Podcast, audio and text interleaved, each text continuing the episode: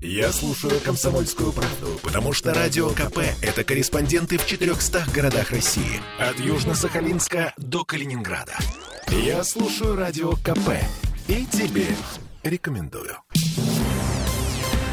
Так, здесь у нас грязные тарелки в школьных столовых. Арестован бывший начальник управления соцпитания Алексей Барабанщиков. Он и его подчиненные кормили 800 тысяч детей в Петербурге. Весной этого года грянул скандал. Корреспондент Фонтанки Елена Ваганова два дня проработала посудомойкой на одном из комбинатов управления соцпитания. И выяснилось, что там, во-первых, там дикая антисанитария. А во-вторых, и это, конечно, важно, э, самое важное, наверное, э, схематоз. В чем суть сегодняшних претензий правоохранительных органов к школьной еде?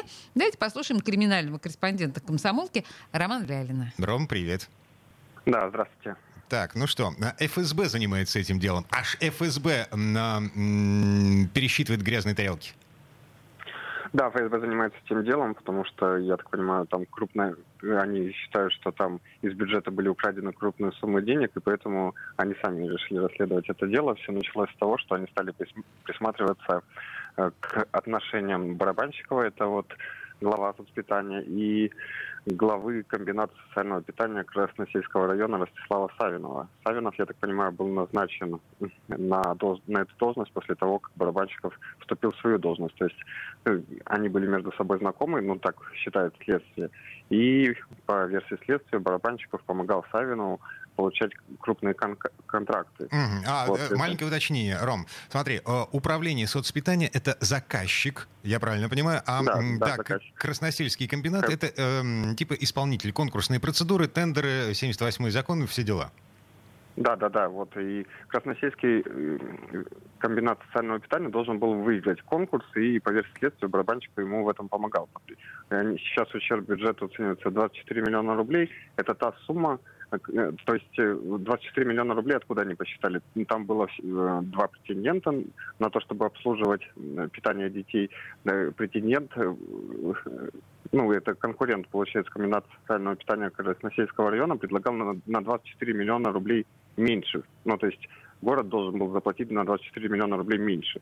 Но конкурент проиграл, а выиграл комбинат Красносельского района, который на 24 миллиона рублей получил больше. Ну, в общем, нечестный этого- тендер, да, понятно. Да, Ну, окей. да, да. А как, как это все влияет на то, что едят наши дети в школах?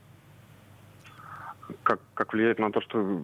Ну, вот это сложно сказать. Я так понимаю, что ФСБ этим не занимается. Они просто видят о том, что странная сумма, странная закупка, они в сами тарелки не лезут.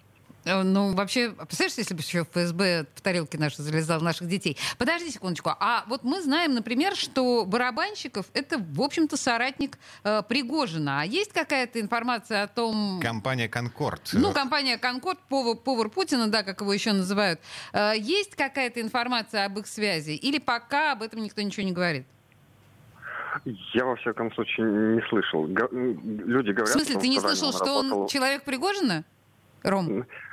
Ну, мне лично об этом никто не говорил. Я... э, Другие говорят, да, о том, что он связан с, с компаниями всего.